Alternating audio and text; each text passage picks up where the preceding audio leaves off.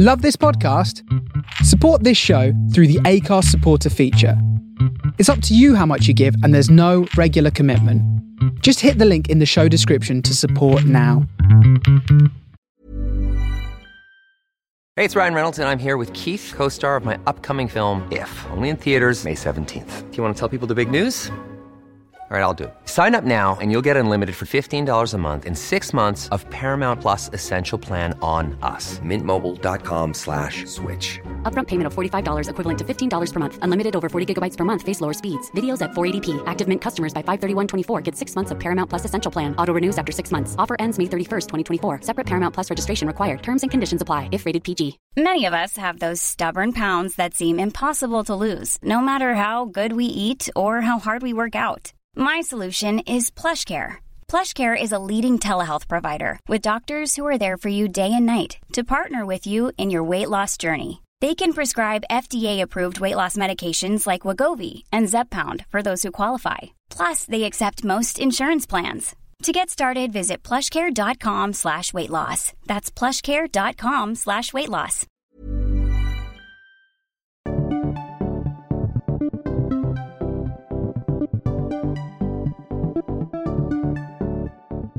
Welcome to Non Contact Time, a podcast about all things educational with Hannah and Kath. I'm Kath. I'm Hannah. So, what's on the agenda today, Hannah? Today in data, we're going to talk about the release of the government guidance. In teaching and learning, we're going to hear about rubrics from Kirsten. In pupils causing concern, we're going to hear a funny story from Kirsten. And in any other business, we're going to do some shout outs and we're going to hear from Ellis, who's from Primate. So let's start data. Kath, do you want to explain what you've been reading this week? Okay, so this week you might want to nestle in with an alcoholic beverage rather than a cup of tea because we've had the recent guidance from the government about reopening in September. And I've got to say, listeners, Hannah and I have just had to have a conversation and a debrief about it before starting the episode because there's lots of things in there that we could take very negatively. So we're going to try and keep it as positive as we can. Um, one of the things that I found really, really interesting, and I will thank the TES for this. Um, they've got so many articles that kind of put together the guidance in a nutshell. So if you don't want to read the long, long document that they've sent out, I would jump on the TES and just have a read of some of the um, articles that they've put up. One of the ones that I found really interesting was the eight return to school rules for autumn you may have missed because I think we've all heard that all the kids have to be back in September, they need to have a full curriculum. We've heard things about the bubbles, which most of us go, I don't know how that's going to work. Um, we're obviously still trying to keep social distancing happening. We're trying to make sure that we're washing our hands and keeping safe in all those ways. So, what I looked at were the things that we might have missed. So, things like, and this is going to affect you, Hannah, um, we're going to have to not have singing and chanting in schools because obviously if we have a choir and we have a room full of singers we're going to increase the risk of transmission um, and things like uh, if you play a brass instrument there's the hygiene issues with that so the suggestion from the government is that these kind of activities either take place outside or don't take place at all field trips are allowed but they need to be non overnight domestic educational visits and, where possible, with people in the bubble. Supply teachers, I know some of you have been waiting in the wings. The good news for you guys is that you'll be allowed to come back into school the government has suggested that schools minimise the number of visitors coming into school just so that people are not transmitting between households and things like that. But it means that lots of those people that have been sitting around not having employment for such a long time, there's an opportunity for you to have employment again. Um, the avoiding of contact sports, so they even suggest a couple of um, sports that you can't play anymore, like rugby, football, netball, basketball, hockey um, which means that some PE curriculums are going to have to be completely rewritten.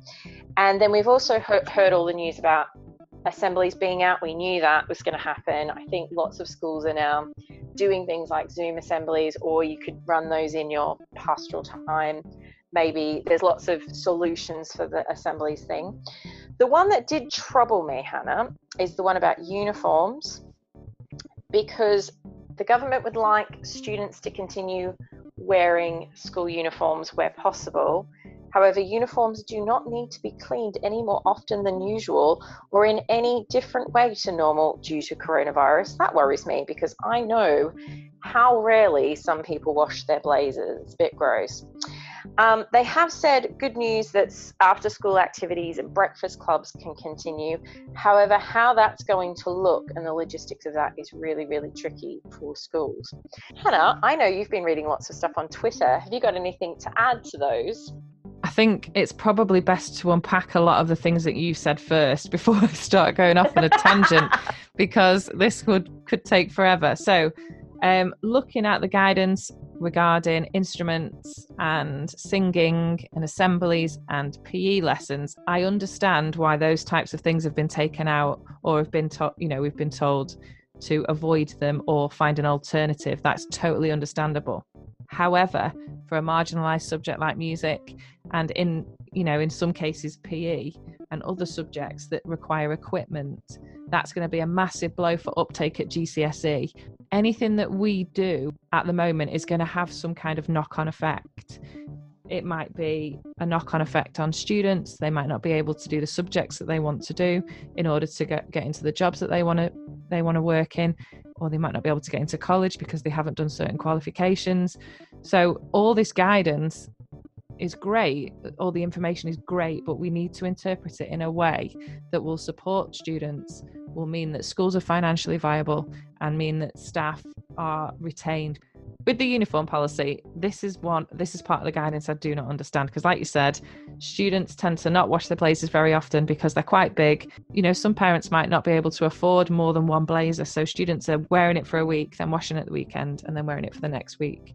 And if we're now going to be sitting 30 in a class, in my classroom particularly that's really really close. So why would we want students to wear clothes that might not be washed frequently especially when there's a pandemic going on?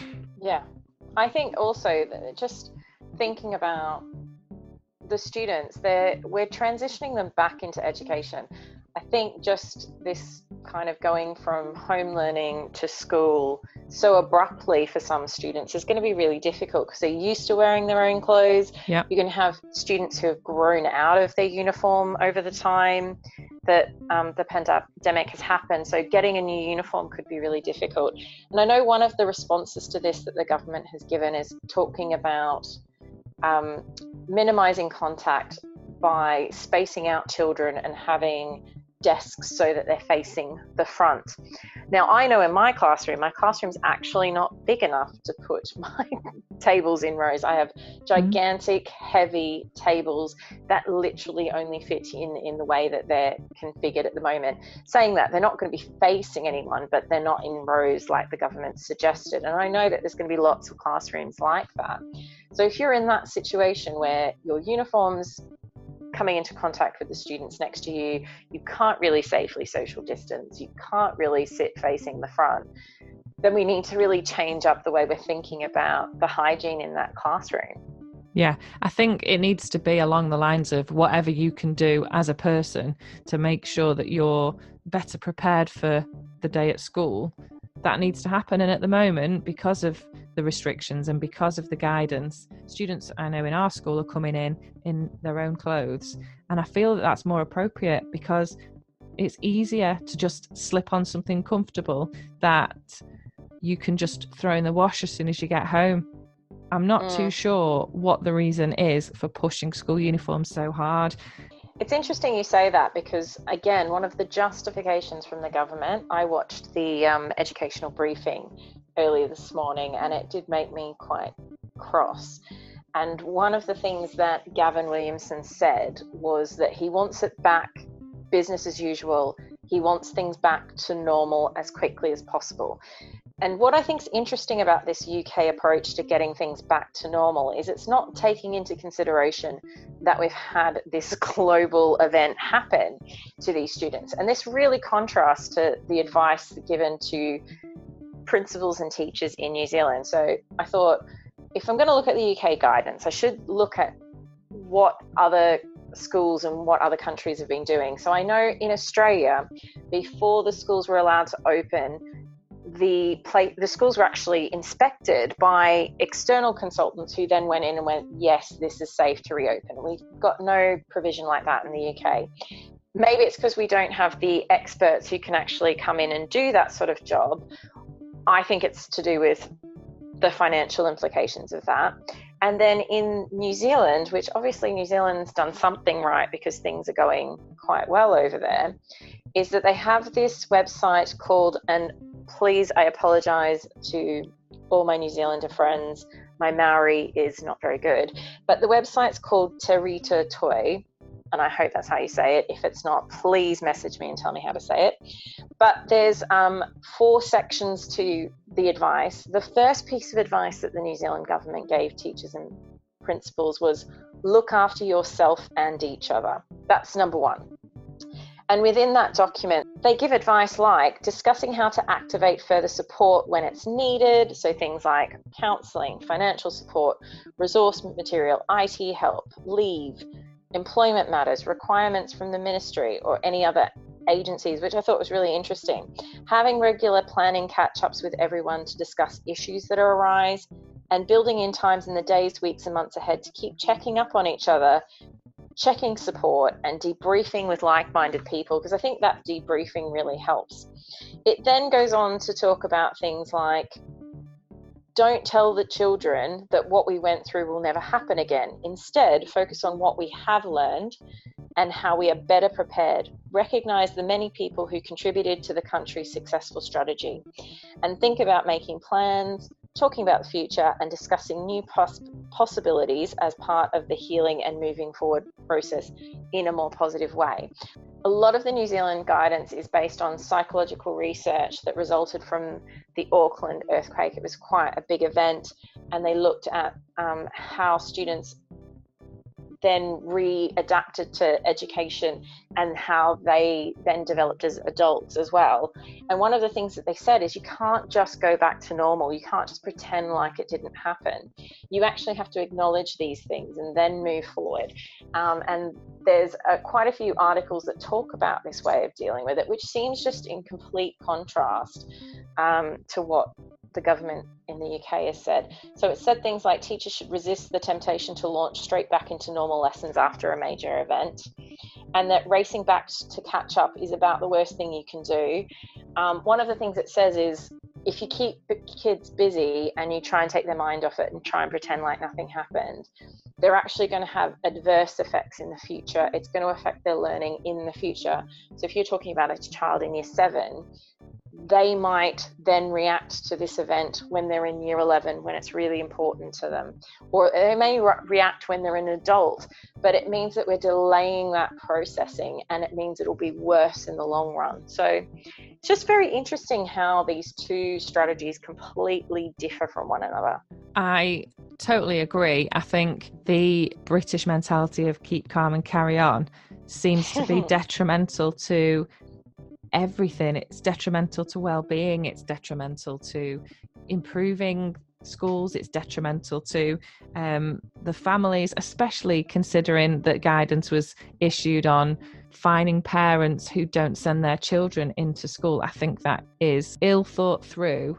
The rhetoric needs to be flipped because at the moment it's very negative. It's there's a lot of pressure. There's a lot of people who are talking about financial repercussions, but actually the New Zealand guidance talks about long lasting trauma. And we know as educators the effect that trauma has on the brain and on children. And if you're forced into that fight or flight mode, those children are not going to be able to learn. Not only will they have maybe trauma and issues from lockdown. Maybe they haven't been able to get onto the internet. Maybe they haven't got a laptop. Maybe they've not been able to do any work. But then when they come back into school, if their brains aren't switched on, if they don't feel confident, if their well being is not looked after, then there'll be many, many, many more months where students are unable to learn. And I don't know about you, but after teaching a lot of students through the years who've had trauma, the way that it manifests mainly is behavior and behavior yeah in a classroom of 30 children if you've got one student who has who is displaying negative behavior it's very difficult to help the rest of that class learn while this commotion's going on.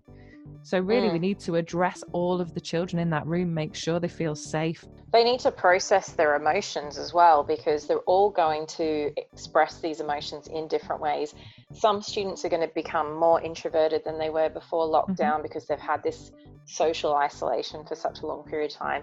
Like you said, we're going to have behavioral issues as well at the other end of the spectrum. We're going to have all these different ways that it's going to manifest and then it's going to manifest at different times. And I think one of the things that I've really admired about this kind of New Zealand approach is that they've talked about lots of different ways of actually dealing with it as they come up.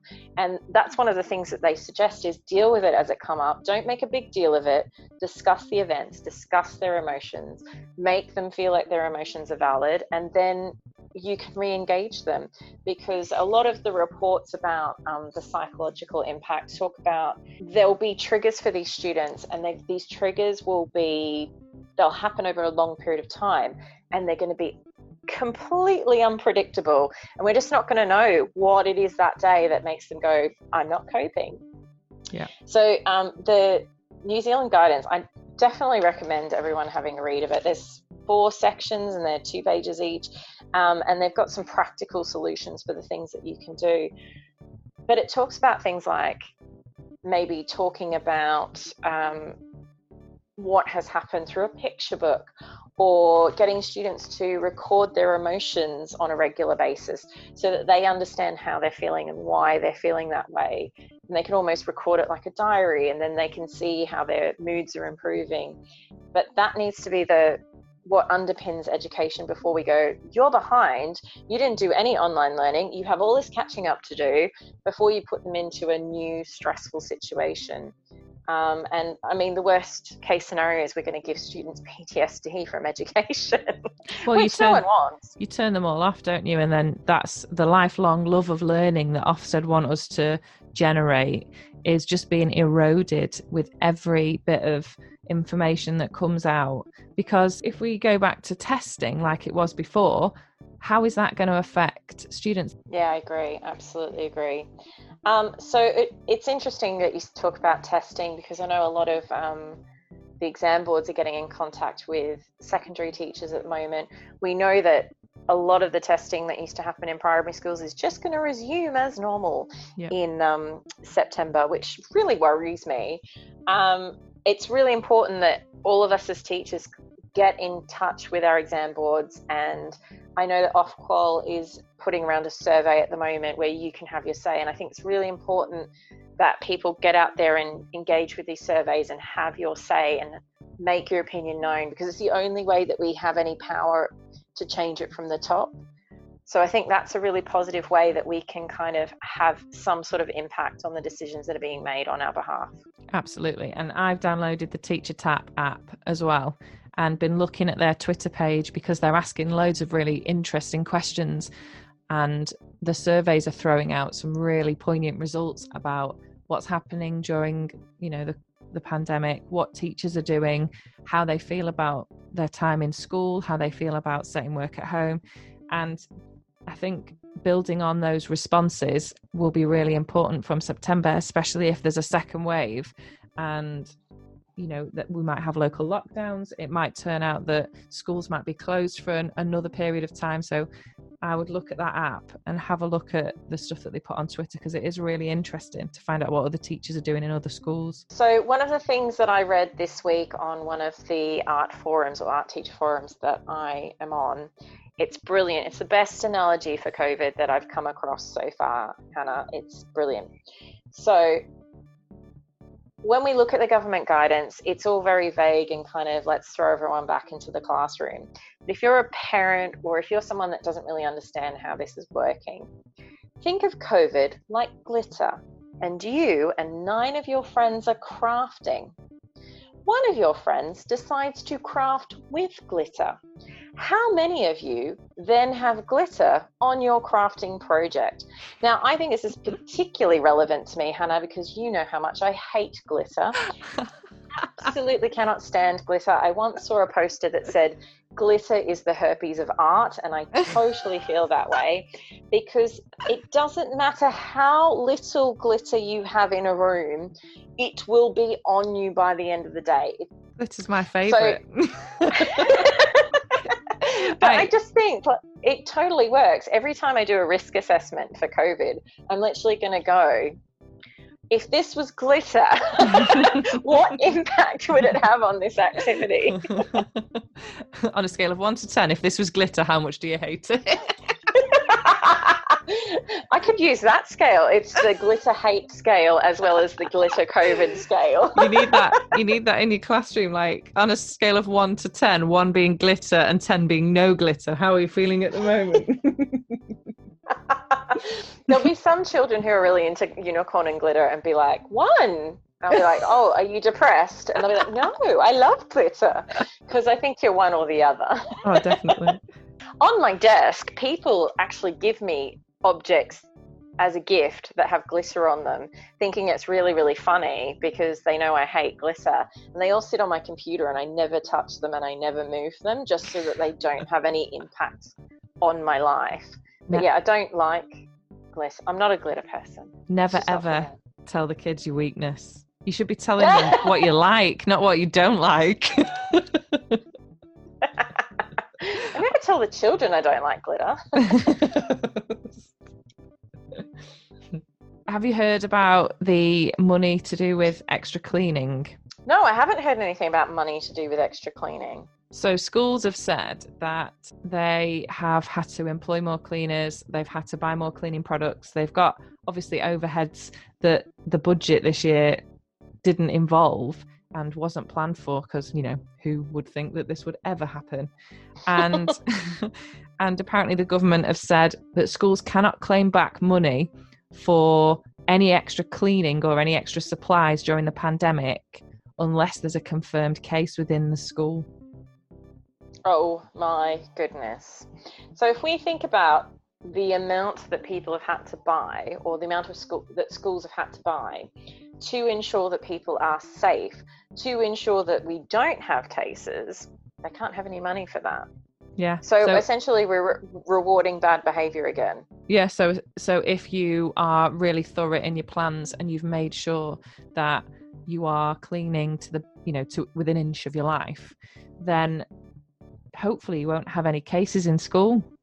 So then you won't be entitled to any funding. So actually, that just encourages people not to spend money on those essential things because once they get a case, then they can start claiming that back. It's a real shame because ultimately that's going to have to come out of the amount we spend per student. And the amount of money we spend per student is pretty appalling anyway. There is actually a school tracker um, that you can actually look up your school and see how much money per student your school receives from the government. And if we now include cleaning products into that, it means that we're going to have less money for resources like books, textbooks, um, online programs. It might even be the platforms that we buy so that we can have online teaching and online homework. There's something is going to have to give. And it really worries me that the government doesn't seem to understand that. The other thing that um, Gavin Williamson talked about in his briefing was he was challenged by lots of reporters about the laptops that were supposed to go to children, vulnerable children, or children in lower socioeconomic brackets.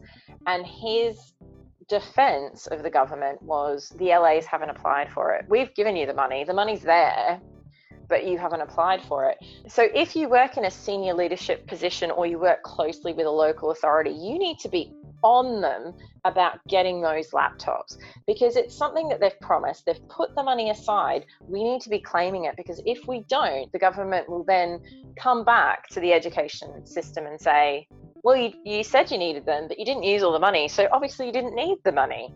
It's always that kind of everything comes back to us. So we need to make sure that we're doing everything we can to show the government that we're doing everything we humanly possible to make sure that these students are doing the best they can, which we all know teachers do anyway.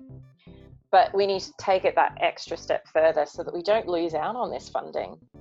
I think it's appalling that it, it's just thrown back at schools again as if we've not been doing enough, as if you know we've got two weeks or three weeks left before the, before half term, depending on your school. Some schools have already broken up, and you're now being told that the fact that you haven't got laptops for your disadvantaged children, on top of the guidance that was issued this week, you know, what kind of message does that send to head teachers? It, it's just a 24 hour job and it's not mm. possible to do everything in that time effectively. We need time, we need guidance, we need support, not to be bashed by the education secretary for something that maybe head teachers didn't know how you know how to apply or what to do.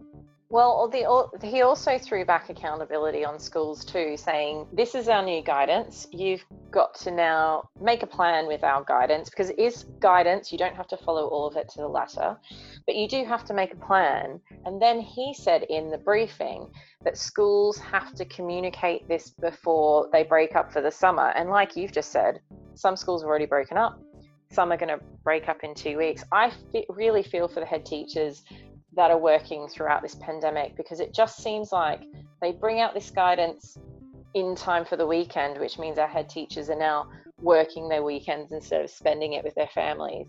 And in fact, most of this planning is now going to happen over a holiday period, which for some head teachers, they haven't actually had any holidays, particularly if they're a school that's been open during the holidays to take in key workers.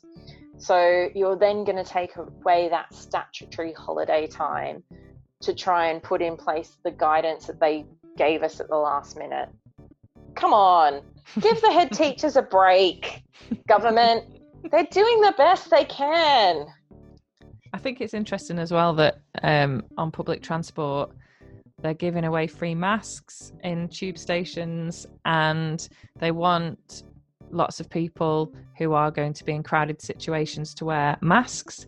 And on the TES, there's a picture of some children wearing masks, yet the guidance says that if you wear a mask, it's disruptive to teaching and learning, which I think if you've got 30 children in a room, washing your hands once you've breathed in the virus, it's not going to make any difference. You need some kind of barrier, and I'm not too sure why they keep telling us that teachers are not allowed to wear them and students are not allowed to wear them. I don't understand why. I think if a child chooses or wants to wear a mask, they should be allowed to. I think it should be part of that choice.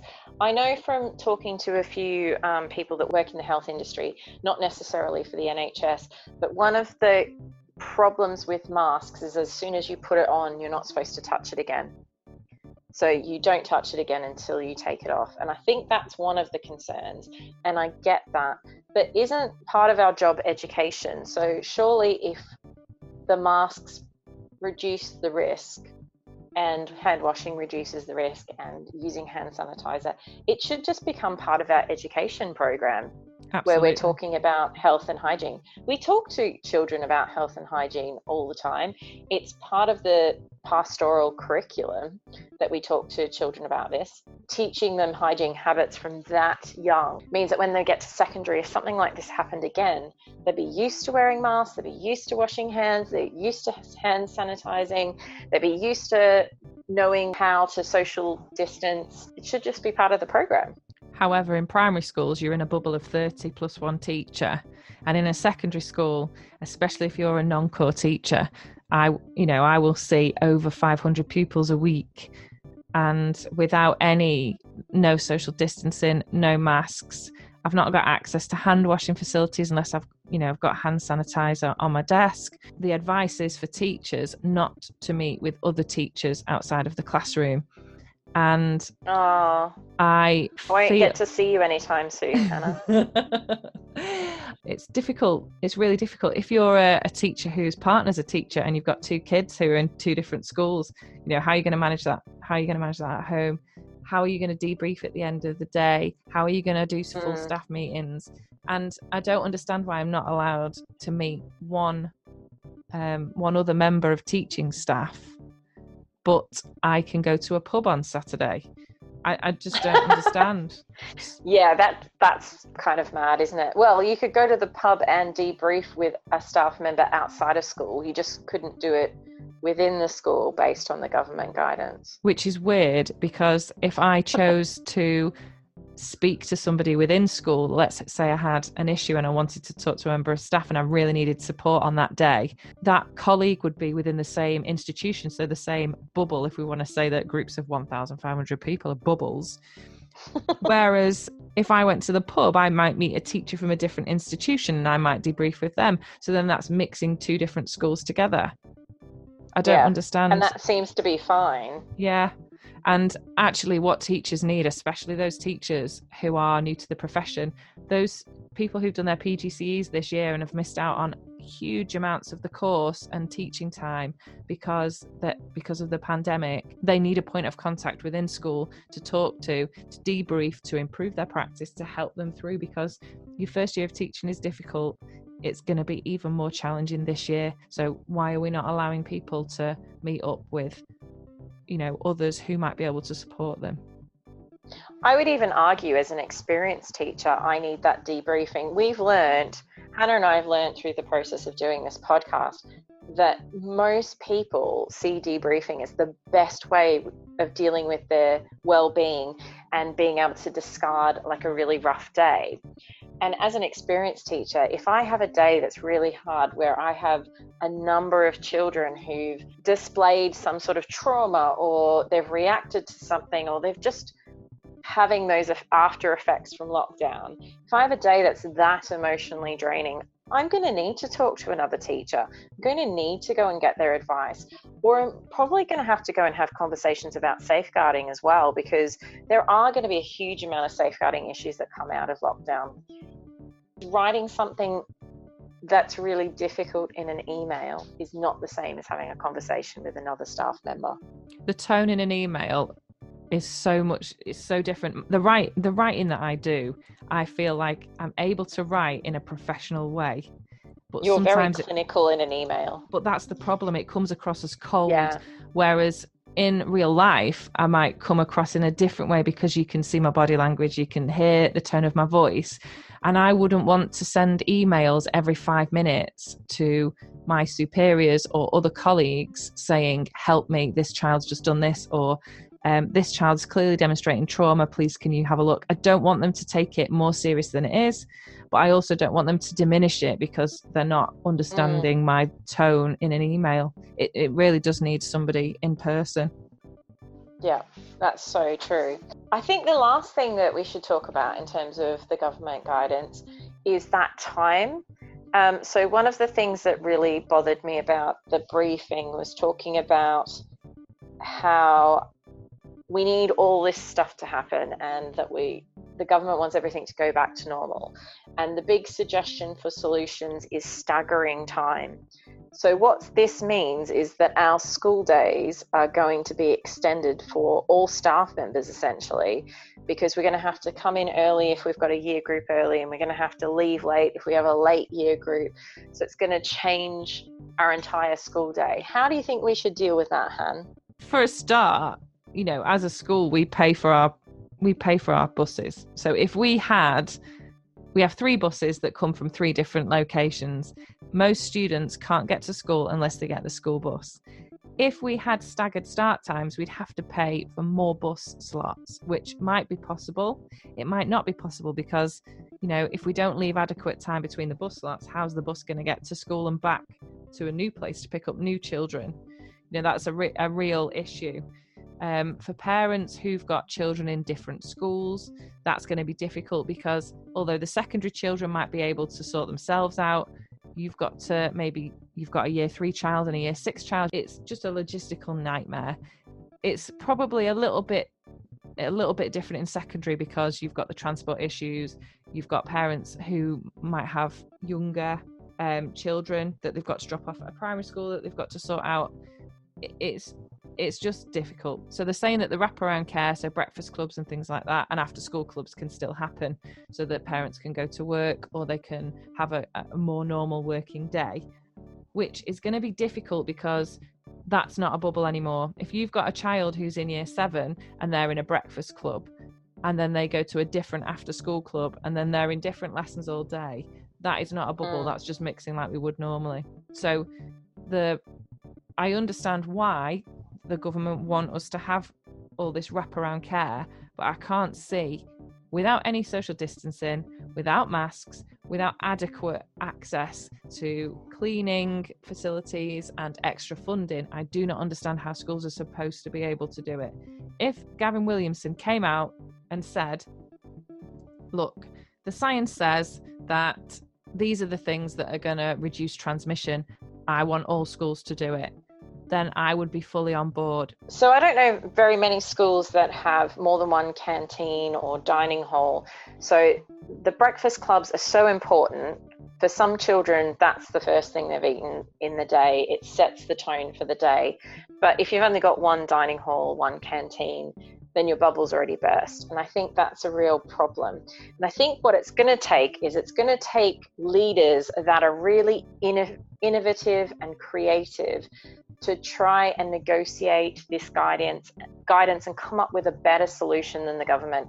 So if you do know of anyone that's a fantastic leader, a great head teacher, maybe it's a senior leadership team, maybe it's just someone that's come up with some great solutions, please share them with us because we want to share them with other people because I think everyone's a little bit perplexed by this guidance at the moment. Um, and we'd really appreciate people feeding back to us about this issue and all the things that we've talked about. There's probably even more issues that people are going to raise from our conversation today, Hannah. So please engage us with the conversation. Talk to us on Twitter, Instagram, or you can email us non at gmail.com. We've also got a LinkedIn now. So we're on LinkedIn under Non Contact Time Podcast if you want to get us on there.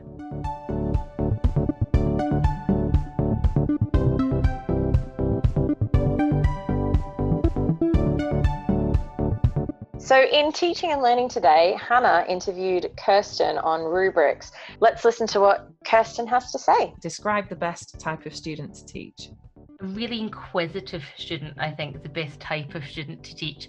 Someone who doesn't take themselves too seriously. You could get a good rapport going with the uh, with the student. But yeah, someone really inquisitive who just has that sort of excitement for whatever it is they're doing, no matter what subject, who just really loves life.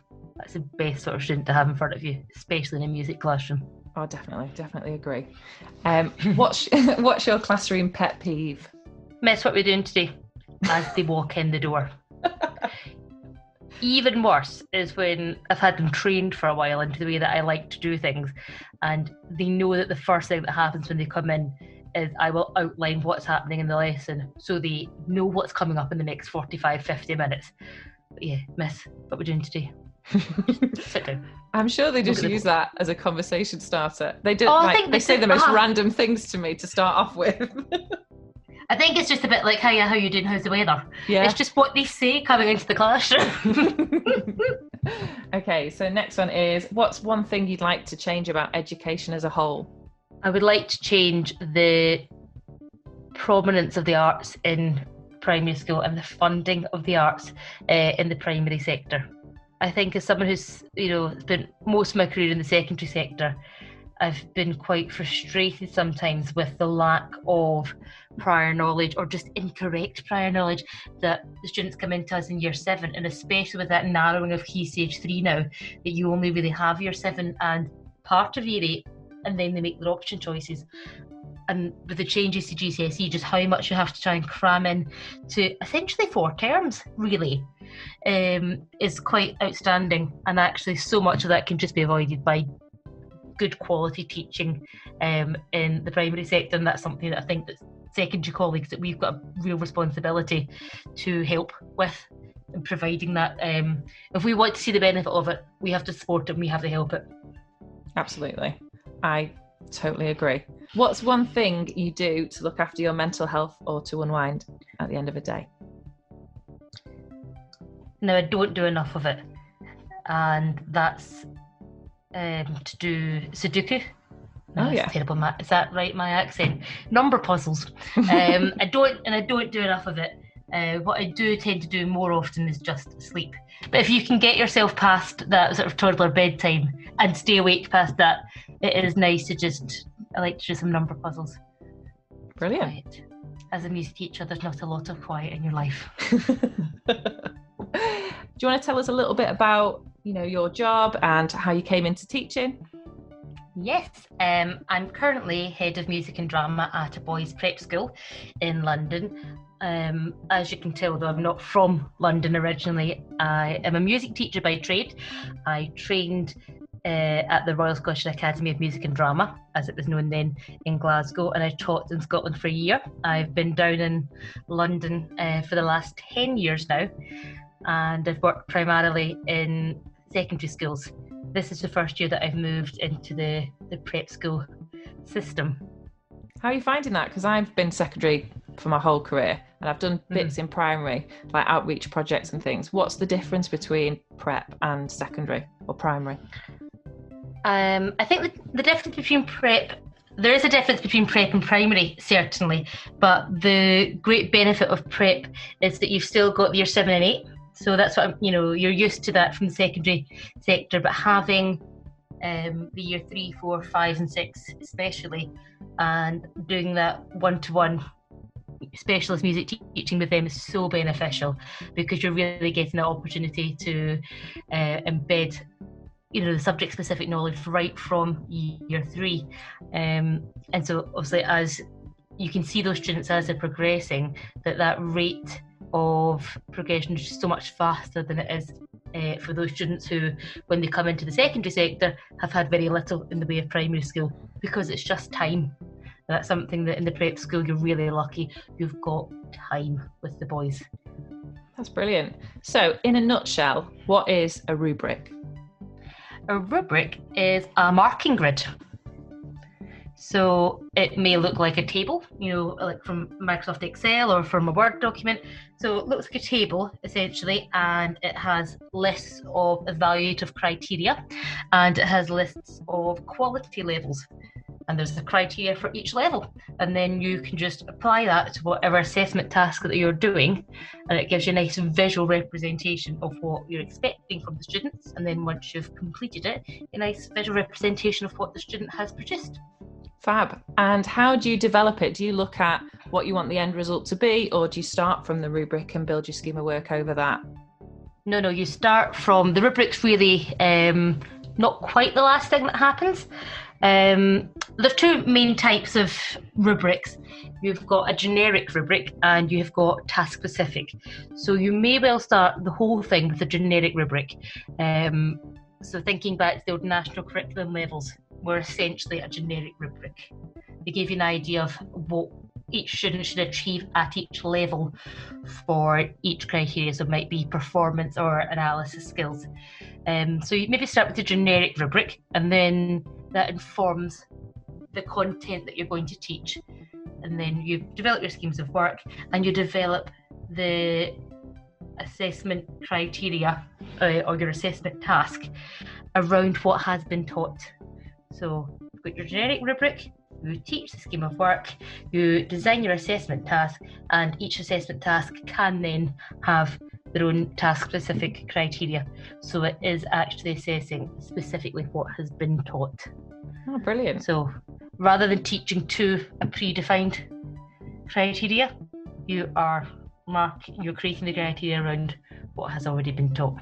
And how do you find students kind of tackle these rubrics? Do you think they find um, having really clear success criteria easier to achieve, you know, higher results to push themselves further? How does it how does it translate for those students? Certainly, in my experience, um, I did a little bit of investigation at my last school.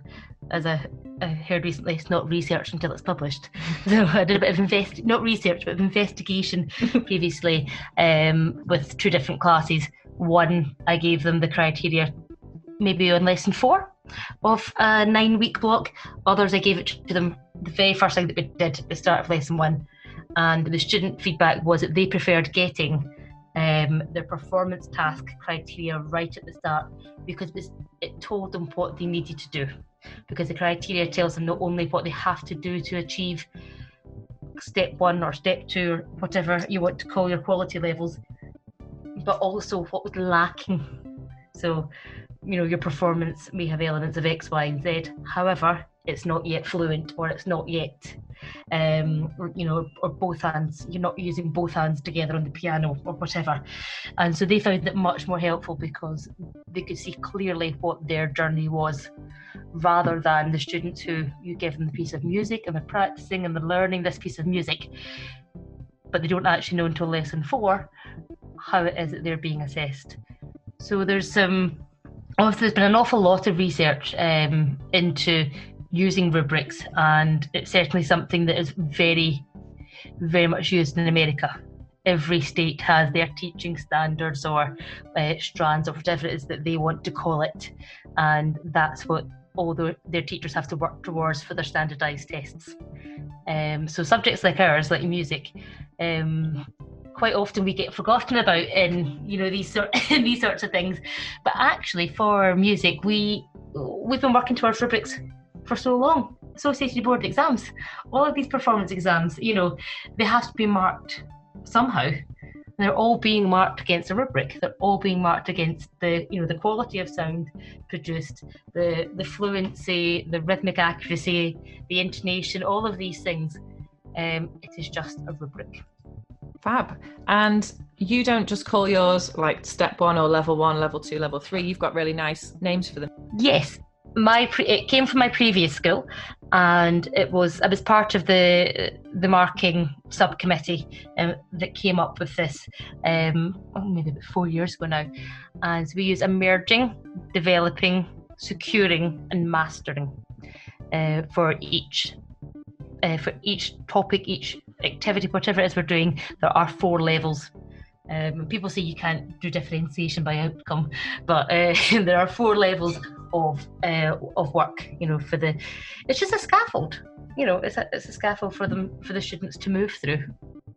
So sometimes, um, the thing is, I am now at my new school using step one, step two, step three, step four, because they don't use them at all, and so it's something that I'm introducing, and you know, we're um, I'm doing it my own department and I would really like to work with other departments and see how we can support each other with this.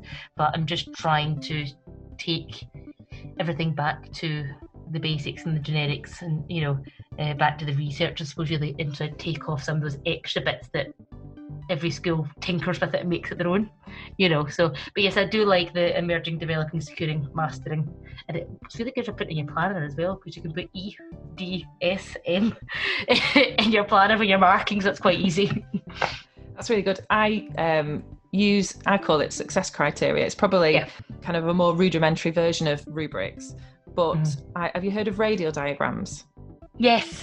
So I use them around the outside of the radial diagram so that when I like put the mark, ISM. Yes, just the, like that. Yeah. yeah. So when it comes to marking, it's so much easier and quicker because you can just go around in the lesson and just tick it off or circle yeah. it or whatever. Um, I find it so much more effective because the students know what they're doing, they know how mm-hmm. to move on to the next level, and they can work independently if they want to. And if they don't, if they need a bit of support, then obviously I'm there then, which is great. Yeah, Absolutely. I mean, when you're wandering around, listen to somebody playing the keyboard, pick, highlight, whatever. Mm. Now, I do it all on uh, my iPad. I'm about mm. as paper free as you can get from a music teacher.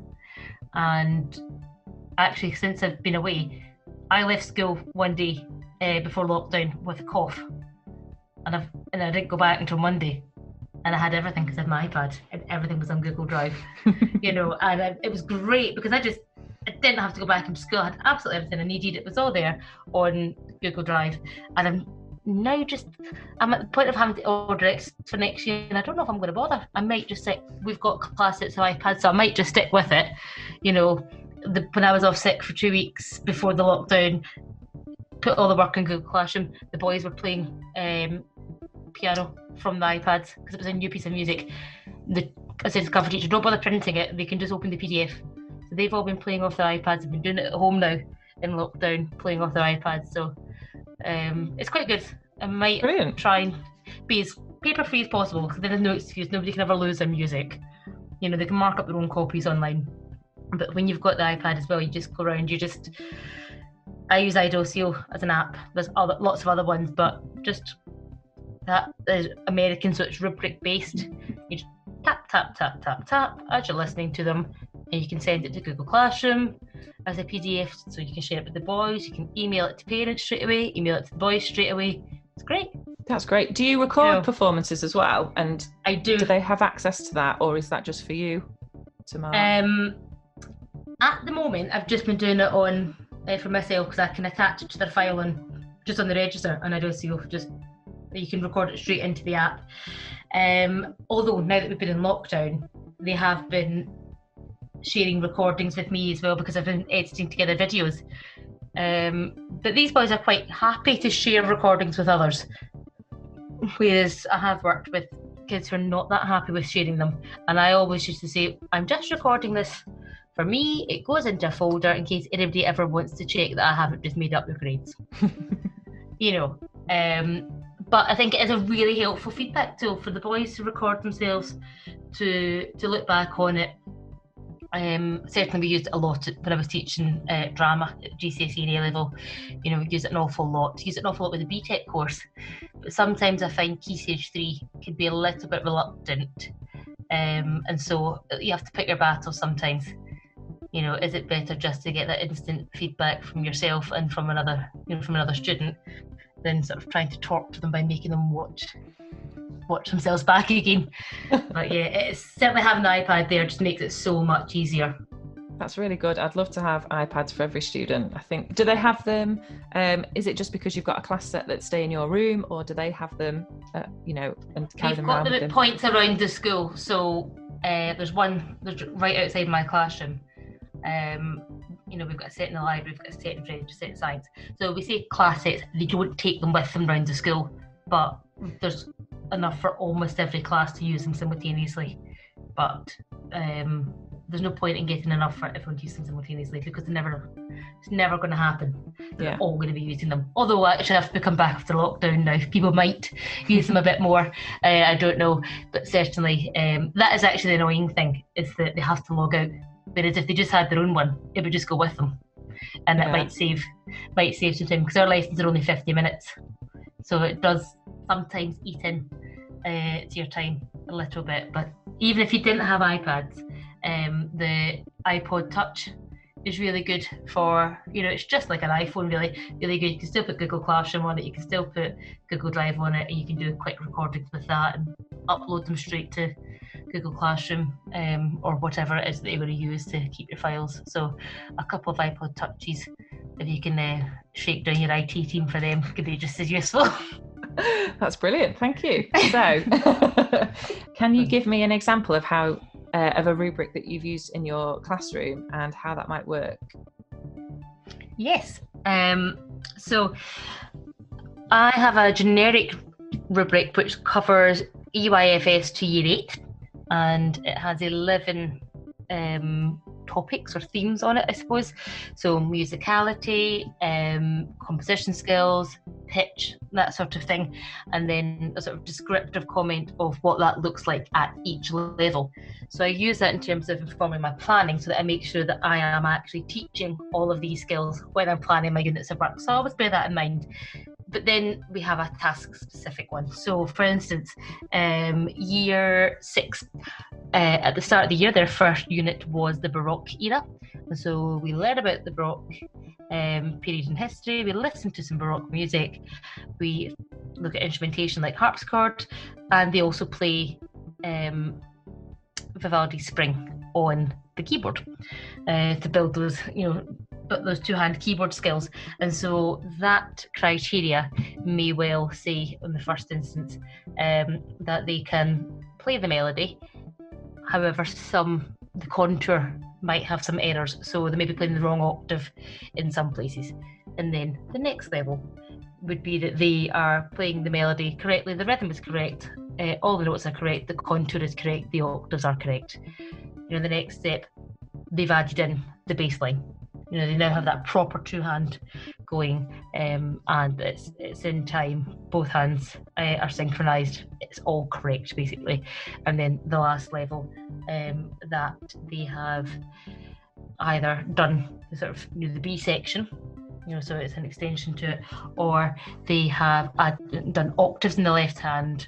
Um, so it's usually when we get to the top end, is a little bit, you know, you can now do this as well, or you can do that as well.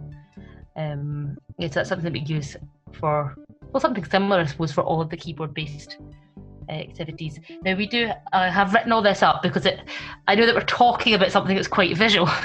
so I have written which is a bit difficult. Um, but I have written it all up and I will publish it on my blog. So when people are listening to it they can look at it online as well or they can you know they can uh, follow up after they've listened to the podcast with having a little look through the visual examples as well. Brilliant. What's your blog address? Teach Music LDN blogspot.com. Brilliant. Any suggestions on how you could apply these rubrics to other subjects? Yes. Uh, obviously, I mean, I've led as a faculty lead, I've led uh, on on drama as well. So we have an awful lot of um, extended writing in the the drama course now, especially when you get to A level uh, and essay writing. It's really helpful for extended writing pieces in languages, in drama, uh, even uh, subjects like um, fashion textiles, design technology, uh, art, they still have to write evaluative pieces. And so it's it can be very difficult to apply um, marking criteria of any description to something that requires a subjective um, input. So, I mean, you'll know as well as I do when you're marking, even in the music exams or the in the GCSE or the A level, the BTEC, you get a marking grid at one point. You know, zero to two. You know, no, um, no content worthy of marks and so on. We already see them in um, the exam papers, so it is something that can be used across every subject at every level. If you want a student to produce something that this that they may need to work on over an extended period of time, then they need something to guide them. So the good thing about rubrics is that they're neither formative nor summative by their nature. It's just how you apply them. So I use them formatively. Uh, same view with your success teacher, use them formatively throughout the unit of work, and then they just become summative the student does a final performance at the end in front of everybody else with a class concert, and you know you've already filled in your rubric because you've seen them perform so many times. You go, yeah, well that was better, right? Bump them up a grade, or that was a bit iffy, bump them down a grade. You know, it's right there in front of you. It's really easy to do, and it's the same for absolutely every subject as well. Fab. Is there any research that teachers can do to help them create rubrics for their own lessons? Yeah, there's loads of um, there's loads of research out there. A lot of it is behind um, paywall. So if you don't have access to um, some of the journals, then it can get a little bit pricey. But there are some really good articles that are free um, through ERIC. Uh, ERIC. I'll give you some people here actually. Dr. Popham um, What's Wrong and What's Right with Rubrics, um, published in the Educational Leadership Journal in 1997. A bit of research into how we can apply rubrics, and that is still um, still a really important piece of research, and that is available. And Torrance in 2007, he talks about assessment as learning, um, and so he urges caution a little bit on the use of rubrics. He talks about the journey from assessment of learning through assessment for learning to assessment as learning. Uh, and so it's quite good to read that and get an idea of um, how you can how you control the rubric, not the rubric controlling you and your teaching. That's really interesting. Thank you very much. Thanks so much, Kirsten. Um, you can find Kirsten on Twitter. She is at teach underscore music underscore LDN. So you can find out um, what she's been saying about other things in education. And she also has a great article on TES um, that's linked to a really, really mindful poem. So check her out on TES as well.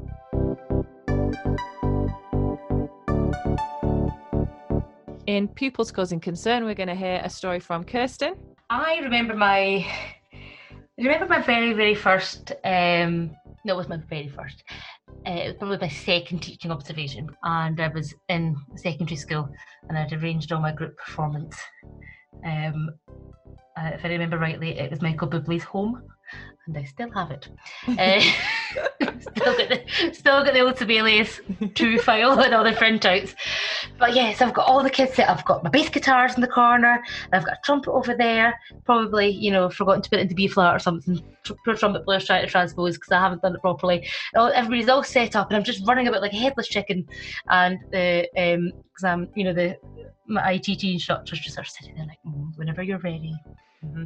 And I was rushing about like a headless chicken, and there was a big old radiator with a big pipe coming out of it, and I just caught my toe on the pipe I went by full length of the classroom in the middle of my observation. And I think I was back up before I hit the floor. Um, and I was like, fine, I'm fine, I'm fine. And you know what I mean? That you're just you're so nervous, you're just running around. And it wasn't until later on in the day I was like, oh my god, oh my god, oh my god, I think I broke my toe. No. it was so it was massive, it was so swollen, it was purple, and my, my foot was just agony for ages afterwards. There was nothing I could, you know, there was nothing I could do. I think pure adrenaline got me through the rest of the, the rest of the observation, and I think it was by the skin of my teeth, if I remember, if I remember rightly. But my poor toe, and I, I promise you, I haven't gotten any better. I hit myself on the side of the head with my own javelin at sports day a couple of years ago. Well, it's demonstrating uh, clearly what I thought was the best javelin technique to my form class. I'm so competitive. I um, oh God, what else have I done? I have been taken from every every school I've ever worked in. I have been taken away in an ambulance. oh my gosh. that is a claim to Oh. fame. That is a that oh, is brilliant. is. I saw the inside of A and E three times during lockdown already. wow. none of none of it COVID related. I fell down a hill uh, in a car park. Oh my gosh. Put my toddler in the trolley, and I did wait for her in the trolley. Made the trolley run down the hill, and I ran. I ran after the trolley and tripped over. Somebody caught her in the trolley, and I just like tumbled down the hill oh my gosh. and spent the day getting my face and my kneecap x-rayed. oh no. Um, yeah, so I mean, if there's something stupid to happen in a school, I'm usually, I'm usually involved somehow.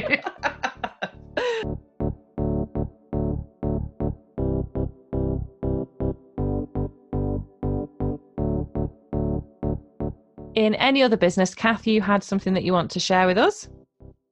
So this week, I actually participated in CPD Connect Up through the Teacher Development Trust. If you're getting our podcast on Wednesday, you've got a day to sign up to the last one. And I cannot recommend it enough. Um, the one that I attended was on diversity and inclusion. And it was so amazing to talk to these panelists, to talk to other teachers about their experiences of diversity and inclusion. And in fact, there was actually some discussions about what exclusion looked like in school, which was really interesting. But I can't recommend it enough, and it's free CPD. You can sign up on the Teacher Development Trust website, and it's called CPD Connect Up. It was absolutely fantastic. They've also got some workshops happening in October, and we're actually going to hear from David next season because we've already interviewed him for next season, which is really exciting. So, David Weston is the um, founder of the Teacher Development Trust. And that episode is really interesting, talking about CPD, talking about how important it is, and talking about how to do it properly in a way that will further the development of your teachers, make them feel satisfied in their jobs, but also supporting the learning of students and making sure that every school has students who make excellent progress. They also have some free tools on their website that you can use if you want to see how your CPD matches up against other schools. So there's actually a benchmarking tool.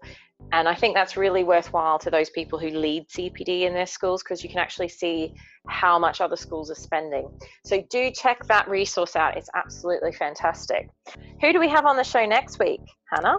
Next week, we've got Ellis from Primate, and I have to issue an apology because I made the trailer for this week's episode and I put Ellis on this week, And actually, he was meant to be next week. So I'm really sorry, Ellis. I'm really sorry. But he is going to be talking about this fantastic coding software that students can use for free. It's a whole wraparound service.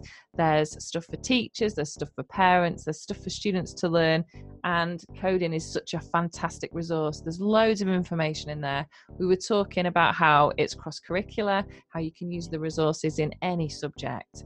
And I think it's really, really useful for students, particularly in the current climate where we don't know what jobs are going to look like in 10 years' time, in 20 years' time. A lot of the things that we're preparing students for right now in education might not exist by the time they graduate high school or college. So it's really important that they have good problem solving skills and they understand how to work through issues. They are au fait with technology. So this package delivers that and listen next week to find out how you can access it for free. It's also already on our Facebook page. So if you want to click the link and find out more about it before the episode, you can check it out on Facebook. And we've also put some in- information on Instagram as well because we were pretty excited after speaking to Ellis. So yeah, absolutely. when we get excited, we start posting. so after that introduction, we're going to leave it to Ellis to talk about his favorite teacher. Yeah, I know you asked this one. And for some reason, for some reason, I didn't prepare an answer. you just wanted to be spontaneous. yeah, absolutely. Who asked the question? You are, Kath. You're my favourite teacher. Um, so... the best I mean, answer. for someone to say it was me. um, so for me, it's I'm, I'm going to say it was my French teacher, Mr. Rocks, Gerard Rocks, still friends with him at the moment. Um, he, uh, he had a way of working which brought French to life, where it was more physical, it was more interactive. He lived and breathed it himself. So he was always going off to see friends in France. And so he'd come back and we'd hear about his travels. Um, and for me, that really brought it to life and really helped me to experience what it was about um, and to understand it. And there wasn't a lesson where where it wasn't gregarious. You know, he he wasn't just a French teacher that told you vocabulary, you repeated the vocabulary, you had to learn it. There was this um, animosity about the lessons that really helped them to help me to feel that it was a living, breathing language. It wasn't just words that I had to learn.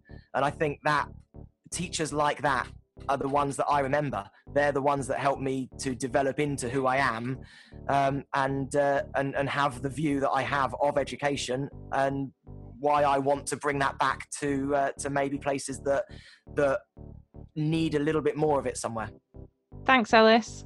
Also, this week, we've been getting some lovely feedback from our listeners. So, thank you to those people who've been sending them in.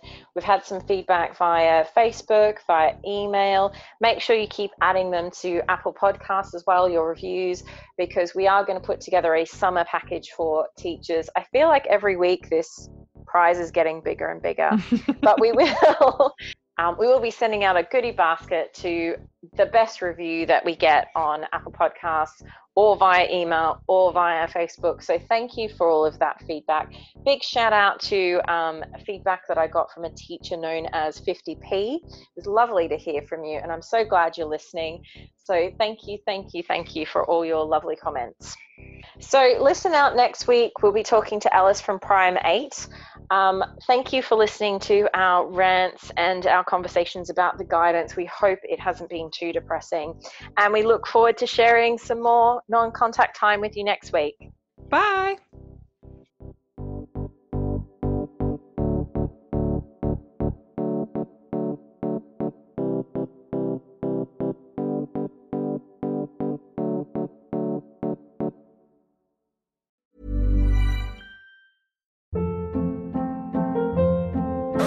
Hold up. What was that? Boring. No flavor. That was as bad as those leftovers you ate all week. Keke Palmer here, and it's time to say hello to something fresh and guilt-free. Hello Fresh. Jazz up dinner with pecan-crusted chicken or garlic butter shrimp scampi. Now that's music to my mouth. Hello Fresh. Let's get this dinner party started. Discover all the delicious possibilities at hellofresh.com.